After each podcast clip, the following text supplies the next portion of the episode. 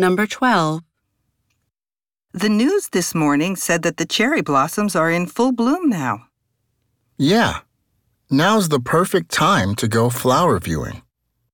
I went yesterday and they were absolutely beautiful. I'm so jealous. I've been busy with work all week, so I haven't gotten a chance to go yet. Let's go together this afternoon. I know a great place that has plenty of trees and isn't too crowded. Question.